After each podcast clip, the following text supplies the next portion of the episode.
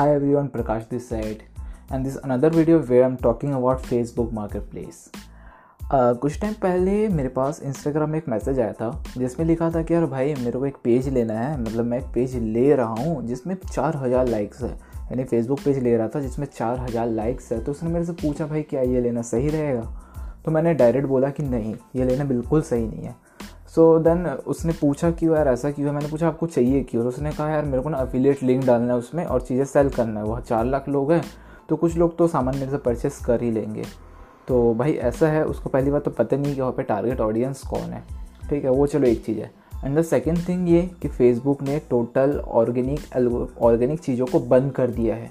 Total यानी total वो अभी सिर्फ़ पेड में चलता है। आप अगर उस पेज में अगर जैसे चार लाख लोग हैं अगर उसमें जाते हैं ना कुछ चीज़ें डालते हैं तो 500 से ज़्यादा आपको नहीं मिलने वाले हैं।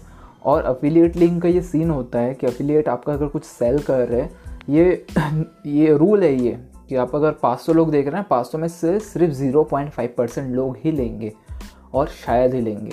पर फेसबुक की एल्गोरिदम ऐसे काम कर रही है जो अफिलिएट लिंक को भी ऊपर आने ही नहीं देगी। अगर अफिलिएट लिंक है तो वो तो लोगों को दिखाएगी ही नहीं, क्योंकि फेसबुक ने भी फेसबुक मार्केट प्लेस चालू कर लिया, जहाँ पे आप डायरेक्ट सेल कर सकते हैं। आपको एल्गो आपको अफिलिएट लिंक देने की ज़रूरत नहीं है। तो आप अगर सोच रहे कि फेसबुक में मैं अफिलेट मार्केटिंग करूँगा तो ये बिल्कुल बेकार है।